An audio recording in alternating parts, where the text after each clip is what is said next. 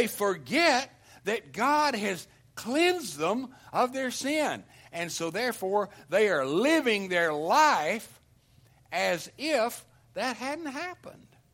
And uh, we don't want that in our life. I want to be reminded every day that I live that Jesus Christ has washed away my sin. And that I stand before Him by grace alone through what He did for me.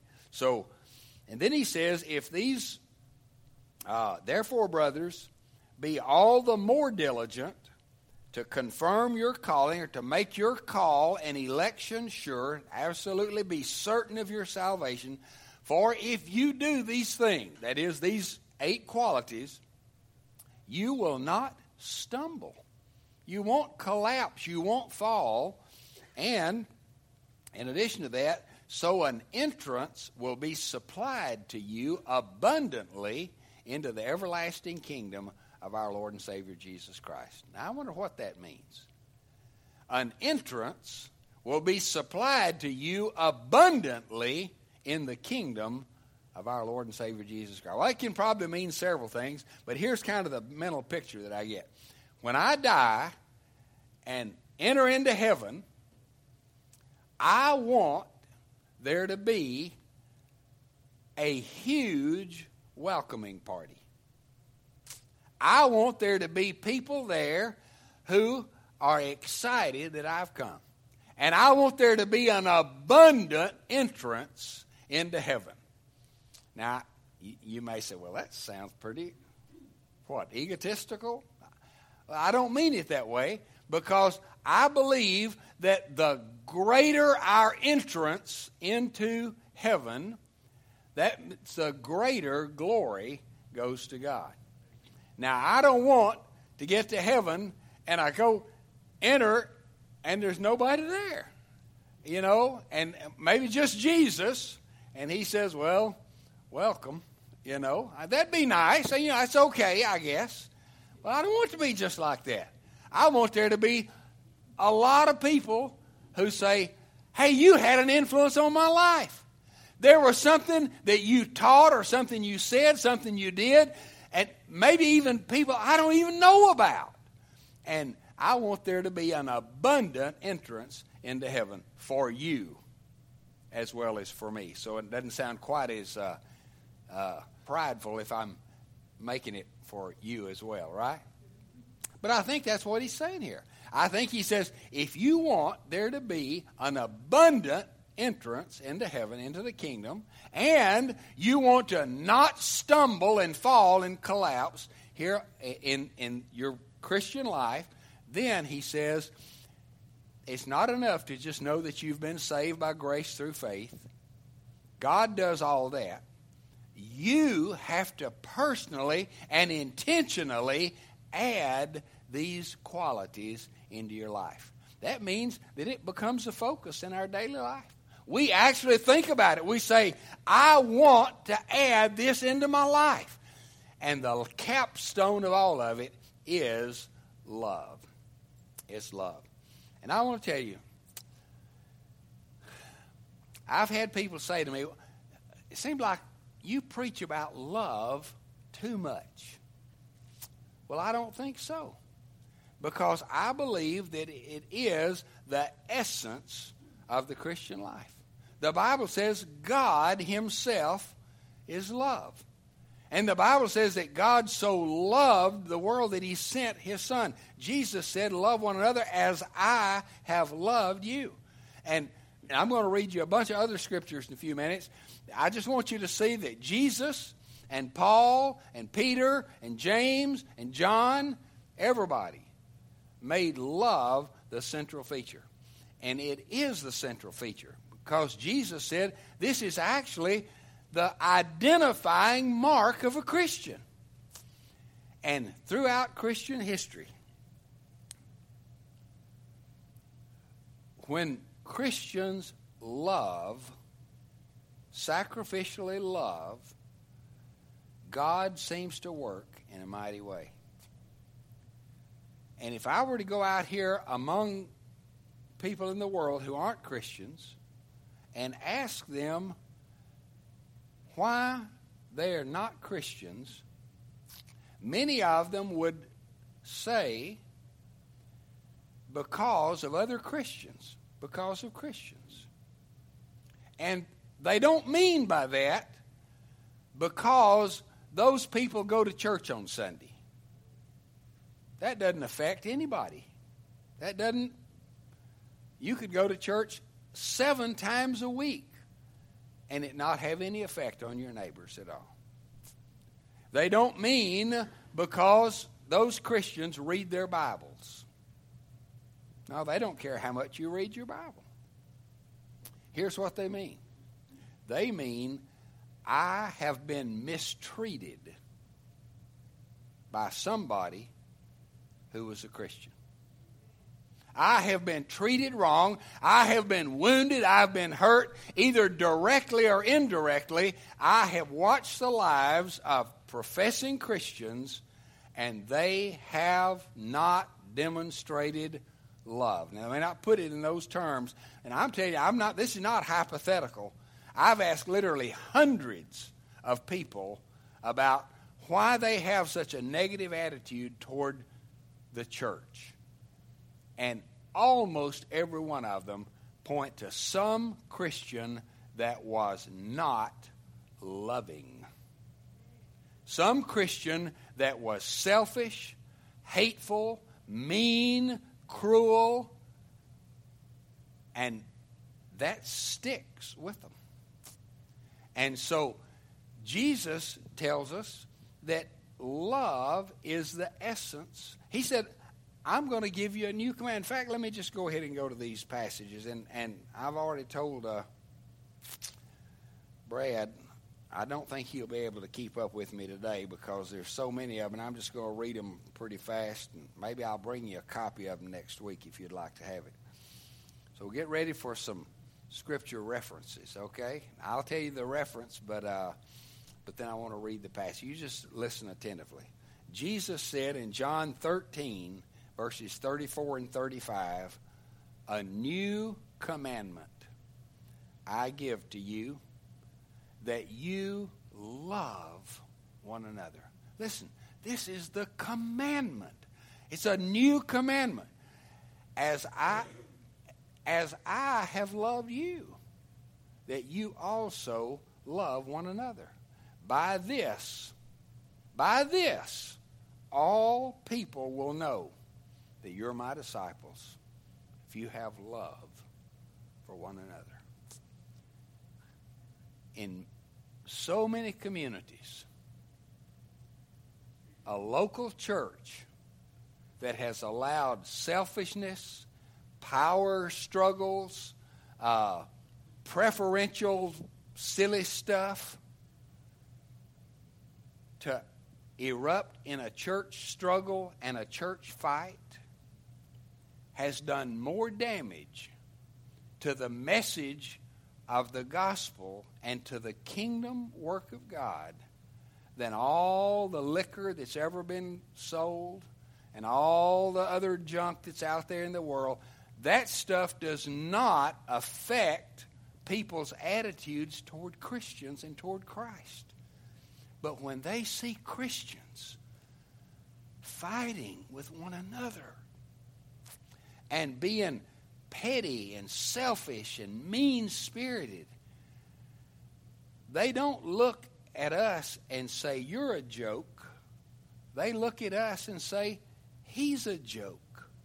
And that's that has done more damage. I've been in I, the first church that I ever pastored was the fightingest church in the world, I think. They fought about everything. They would think up things to fight about. And they had actually been, they were a group of people that had actually been kicked out of another church because they were such troublemakers. And they got together and formed their own church.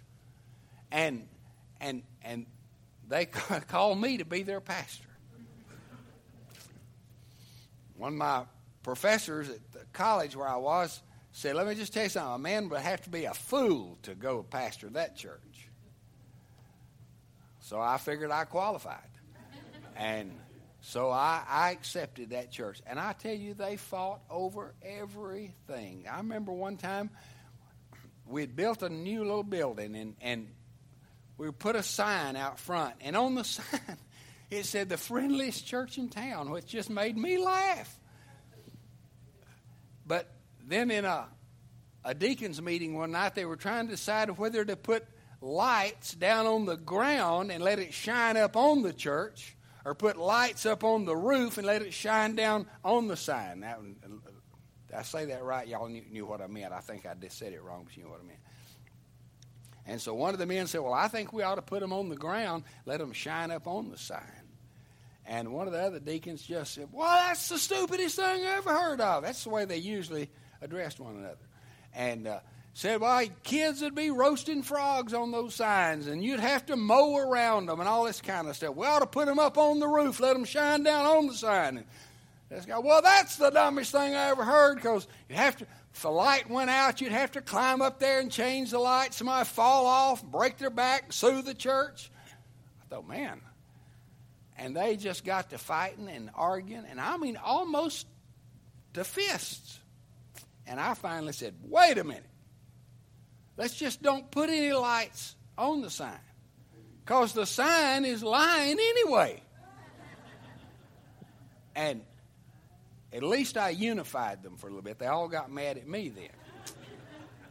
But uh, listen, in the community, go out and try to witness to people. And as soon as I said, I'm from this particular church, everybody in town knew that that was the fighting church.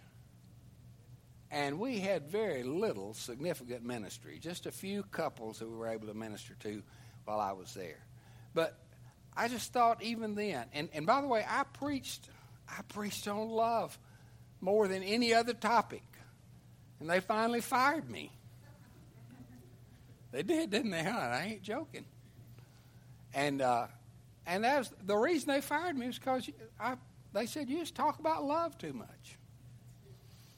I even talked about loving people of other colors. That's really what got me fired. And uh,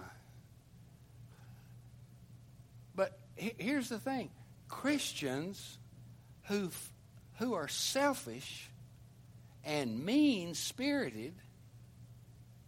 I don't care how much they witness to other people with their words, the witness of their mean spirited life and selfishness overshouts the message of the gospel of the grace of God. Because Jesus said, This is how people are going to know that you belong to me and that you are my disciples by the way you love one another. He said in John 15, 17, These things I command you so that you will love one another.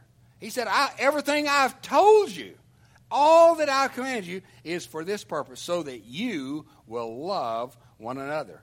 And then in John 17, 26, Jesus is praying. He said, Father, I have made them to know your name, and I will continue to make it known that the love with which you have loved me may be in them, and I in them. You know what Jesus is praying? He said, Father, and this is in that great high priestly prayer in John 17, Father, the, the burden of my heart is that the way you love me, I want them to be full of that love so that they can love one another. And then we'll go to Paul's writing. Look at, and this is not near all of them. I just selected a few, but or uh, a bunch, but not near all of them. Romans 12, 10, love one another with brotherly affection. And then he says, outdo each other in, in giving honor to one another. The way the, is that the New King James says, in honor giving preference to one another. But the actual verse there means to for each person to try to outdo the other in honoring and loving one another. Wouldn't it be something if in a church or in a home, if the husband was saying, I just want, I want to love my wife so much, and the wife is saying, I just want to outdo him in loving him, and the husband saying, No, I'm going to outdo her in loving her. Wouldn't that be a fun kind of competition? Now, there's a lot of competition goes on a lot of marriages, but I'm afraid it's not that competition most of the time. Then Romans 13 8. Owe no man anything except to love each other. For the one who loves has fulfilled the law. You know, we all want to we all want to be obedient. Everybody says, "I want to do everything God says to do." He says, "Well, I tell you what. Let's just boil it down to this. If you love, truly love, then you'll fulfill the law."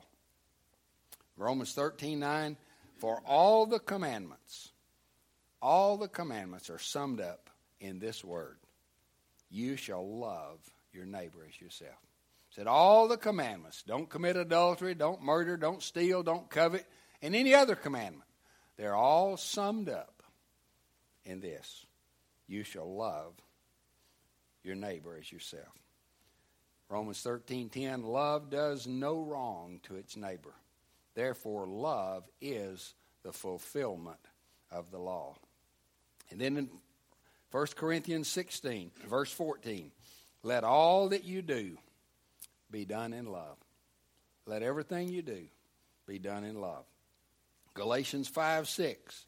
For in Christ Jesus, by the way, and they were having this big argument in the church, again, over whether circumcision was required. Did people have to become a Jew? They have to have that physical mark, uh, or, or, or could they not? Could the Jews be? Could the Gentiles be accepted as well as the Jews? And he said, "Look, in Christ Jesus, neither circumcision nor uncircumcision avails anything, but faith working through love. That's all that really counts." There's so much stuff. I'm reading a book right now. I was telling my wife about on the way here called uh, Interpreting the Bible Through Western Eyes. And it's the idea of how they, there's so many different cultural understandings and nuances of so many passages of Scripture. And but nobody misunderstands love. You know, everybody understands when they're loved.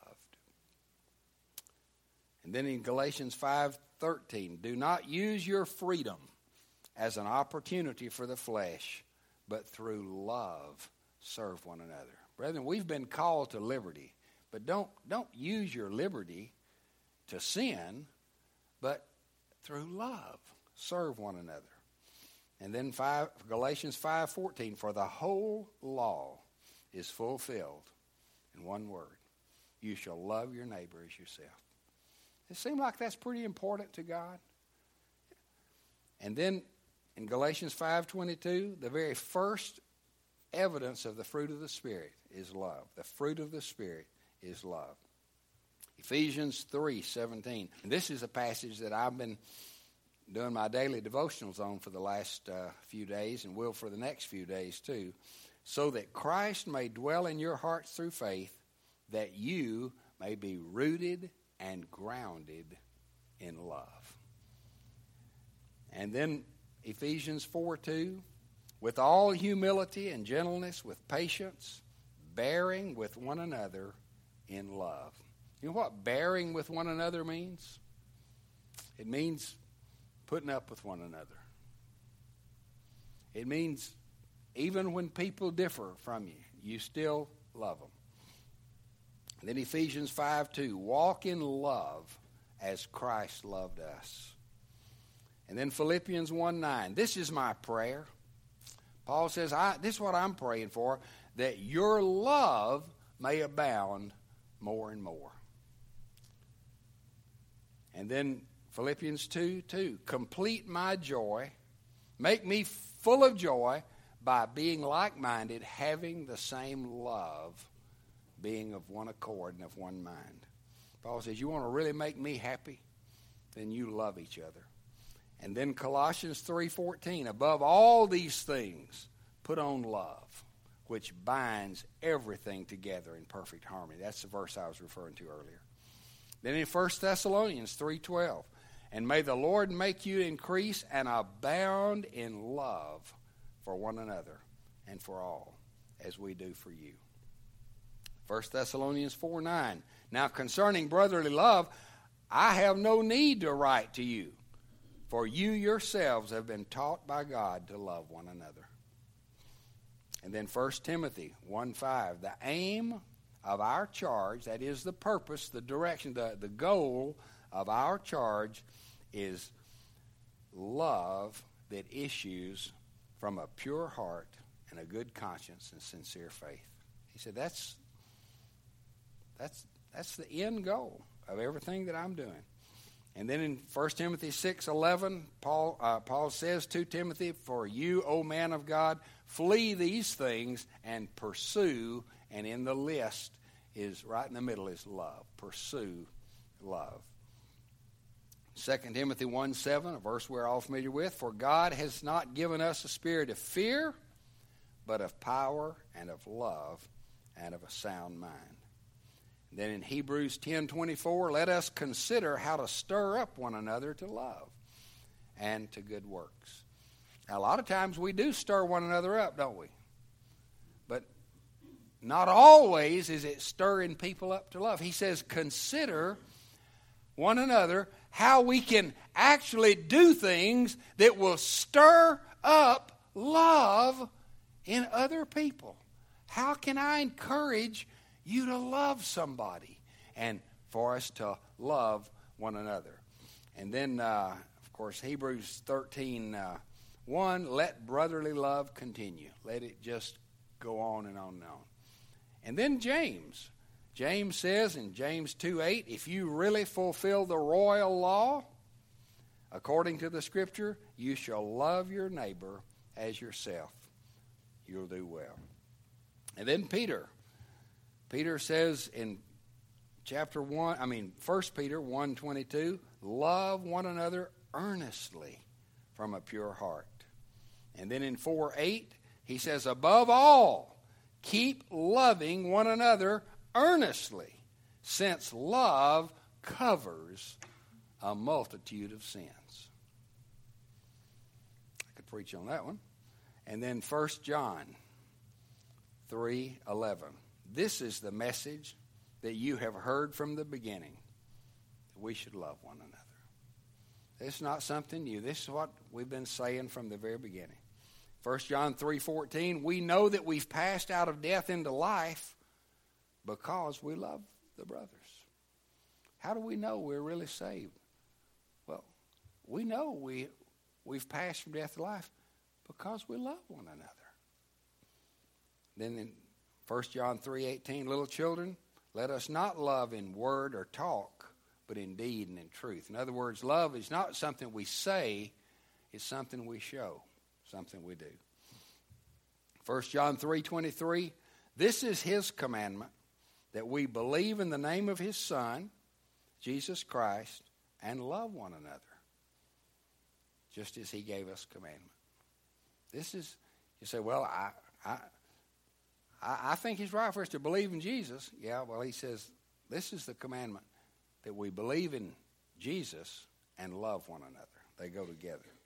And then 1 John 4 7, Beloved, let us love one another, for love is from God, and everyone that loves is born of God and knows God. Anyone who does not love does not know God, because God is love. And then 1 John 4:11, beloved, if God so loved us, we ought also to love one another. And then 1 John 4:12, no one has ever seen God. You've never seen God. If we love one another, God abides in us and his love is perfected in us. We love because he first loved us. 1 John 4 19. And then verse 20 if anyone says, I love God, but he hates his brother, he's a liar. And then verse 21 In this commandment we have from him. Whoever loves God must also love his brother. What's the point you think I'm trying to get across today? Anybody got the idea? Yeah, that we, we're to love. We're to love. Now, I guess uh, we could say, well, what does that mean? What is love? How do you know if you're loving somebody or not? Well, what is the opposite of love? It's not hate. A lot of people say, well, the opposite of love is hate. No, the opposite of agape love, God's kind of love, is self centeredness, selfishness. That's the opposite of love. Because love is defined biblically in giving and in, in serving and in seeing the needs of other people. That's what love is. How do I know if I love my wife? So, well, I love her because she she makes me happy. Oh, what's wrong with that? That's loving me, you see. A lot of times when I'm doing marriage, premarital counseling with couples, I'll say, I want you to tell me how you know you love this other person. And about half of them or more give a list of what that person does for them. I read the list. I said, well, this sounds like sounds like you're loving yourself. How do you know you love her? Here's it's very important. Love asks basically three questions. Love asks, What do you need? What do you need? Love asks, secondly, How can I help? How can I help you? And the third question, What can I give to you to meet your need? See, love is about giving. It's about it's about understanding needs and giving to meet that need. It's about desiring for the other person to have what they need. That's how God loves us. Love is joyfully and lavishly giving to meet the needs of another person, no matter what the cost, without demanding anything in return. That's my definition of love. And so, if you want to know, do I love other people? You ask this question how determined am I, and how uh, practically am I trying to understand their need and give whatever I have to to meet that need? That's what love does. Love is not just a, a warm feeling. As a matter of fact, you can feel pretty stinky and still love. A husband can be pretty irritated and, and, and frustrated and all that kind of stuff, and he has to deal with that between him and God. But then, if he withholds what his wife needs, he's not loving his wife like Christ loved the church. And in a church, if we're not loving one another with this idea of, I want to, I want to kind of study and see what does this person need? Do they need encouragement? Then I want to give them encouragement. Do they need uh, maybe even a, a, a stern word of caution. That can also be love. Because there are times I've needed that, and I've had it lovingly given to me. But love gives, love serves, love forgives. And of course, the greatest passage on love is where? 1 Corinthians 13. And listen to this, and then I'm finished this morning. If I speak in the tongues of men and of angels, and this may be, since he's been talking there about speaking in tongues, he might be having reference to uh, glossolalia or speaking in tongues, or it may be he's talking about if I speak with great gifted speaking so much that it's like an angel talking, but I don't have love. And he said, I, I've become a, a sounding brass or a clanging cymbal. I've become like a silverware drawer that drops on the floor. It's meaningless. And if I have the gift of prophecy, and I understand all mysteries. I'm really so smart, you know. I, I could write books on uh, all the mysteries, and I have all knowledge. I've been to seminary. And though I have all faith so that I could remove mountains, but I don't have love, just nothing. It's meaningless. And if I give away all my goods to feed the poor, and I even give my body to be burned, I become a martyr, and I don't have love, it profits me nothing. Did you know it's possible to be a great teacher and speaker? It's possible to be a, a very intelligent, intellectual, knowledgeable person. It's possible to even be a martyr and not have love. So, well, well, how do I know if I have love? Well, the next few verses tell us what love looks like. Of course, it's a description of Jesus, but it's also a description of us. Love is patient. Love is patient. And by the way, there's two words in the Greek for patience.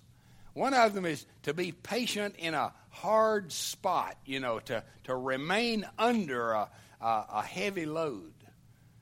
But then the other word is the word that means to be patient with people. Which one do you think's used here? it's the one to be patient with people. Love is patient. It's not pushy. It doesn't get exasperated because somebody's not growing as fast as you'd like for them to. Love is patient and, and it's kind. Somebody said, Well, I don't know how to define kind. I said, Well, I bet you know how to define unkind, though, don't you? Yeah, everybody knows what it feels like when somebody's unkind. Well, love is kind. Love doesn't envy, it doesn't parade itself around, it's not strutting around, it's not puffed up. It is full of itself. Love does not behave rudely. It's not selfish, doesn't seek its own. It's not provoked, it's not easily provoked. In other words, it can take insults and say, hey, it's all right. No big deal.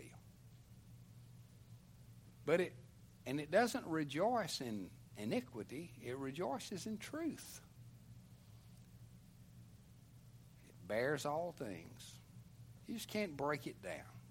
It bears all things. It believes all things. It, it believes the best. It tries to tries to believe the best about people. And it hopes all things. It endures all things. Love never fails. It never ends. That word fails there actually means end. It doesn't stop.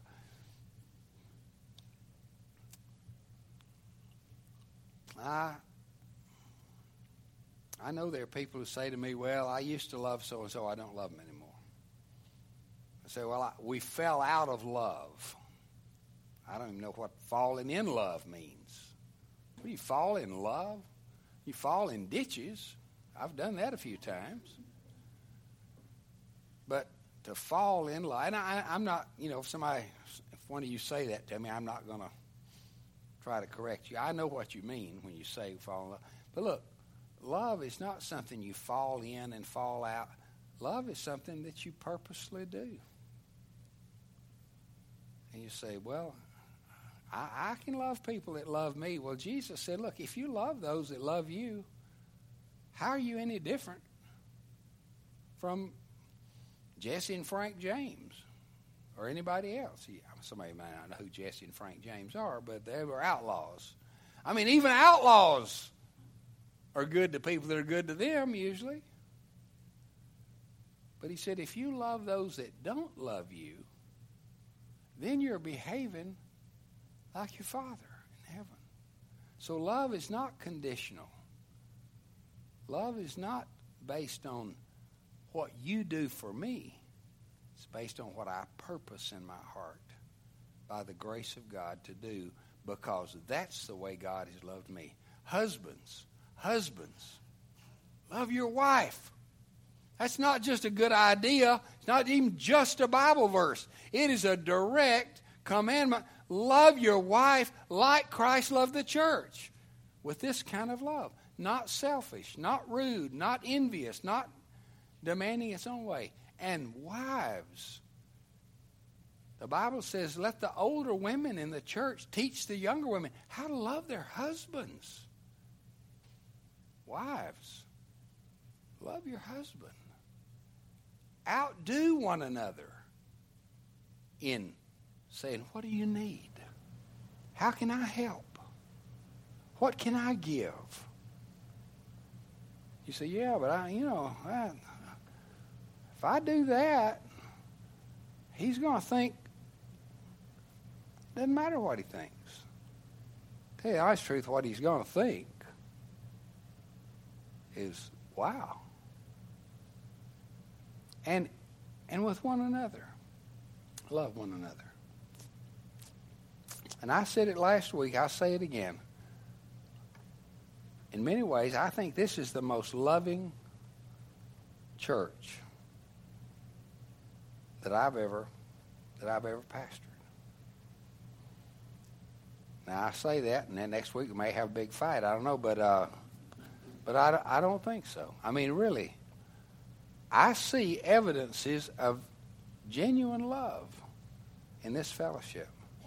But I, like the Apostle Paul, I want to pray that our love might abound even more and more. I want when people come into this place as a visitor, as a guest, I don't want them to be impressed with our music, although our music is great. I don't want them to be impressed with the preaching. I don't want them to be impressed with the facilities. I want them to go away and say, Boy, those folks love people there.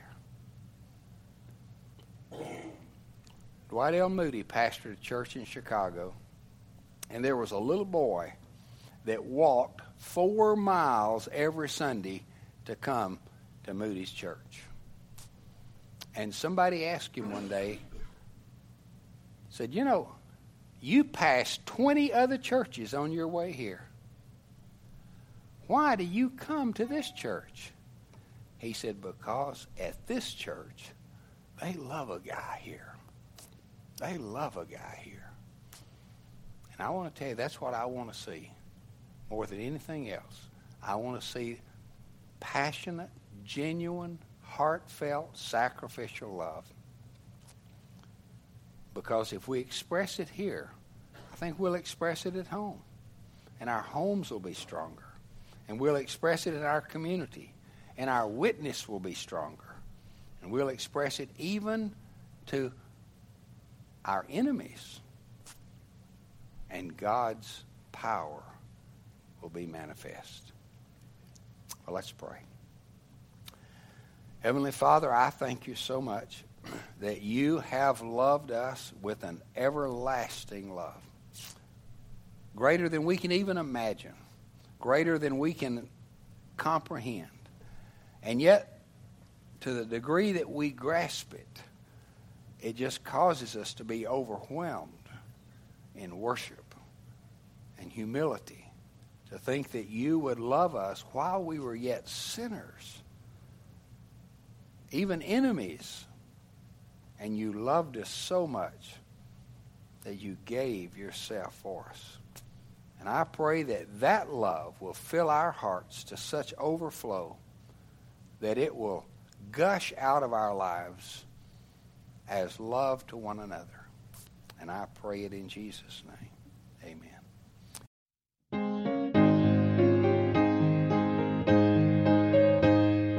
Thank you for listening to today's podcast. We invite you to like us on Facebook or visit our website www.bearcreekbaptist.org. If you're not a member of another church, we would like to invite you to join us in person and get to know us and let us get to know you. Have a great week and may the Lord richly bless you.